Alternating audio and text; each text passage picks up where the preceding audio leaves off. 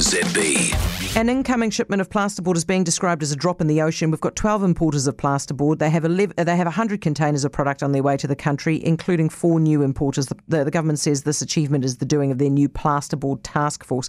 Brightbuild director Jennifer Taylor is with us. Hey, Jennifer. Hi there, Heather. So it's enough for 440 houses. Are you excited about that? Uh, well, if I was one of those 440 houses, I would be, but uh, no, it, it's seriously not enough. You know, we're talking about less than 1% what is currently being produced on an annual basis of GIB. So what you're looking at is about a third of a week's supply for the country. So although it's a move in the right direction, it needs to be multiplied many, many times over. And, you know, the part that's really missing in here is this detail is like, is this the first drop in a number of shipments? You know, how are they going to be made available? It nationwide?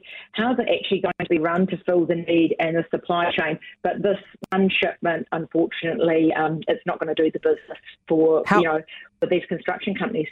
How are things going for you guys? Are you still delaying projects because you can't get your hands on stuff? Absolutely. We are turning away work, you know, being completely honest with our customers, you know, in particular in winter. It's, it's a really big thing to have interior work. I mean, you've all seen the weather across the country, you know, what's been happening lately. Mm. And so you need to have indoors work.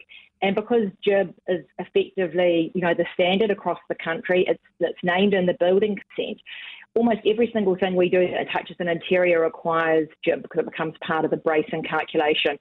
So without it, and effectively you're stymied, and that only leaves the outdoor work, which of course over winter, you know, isn't an ideal situation. Jennifer, thank you so much. Jennifer Taylor, Brightbuild Director. By the way, a third of the week works out at what, two days? So that's how much is on its way, two days' work.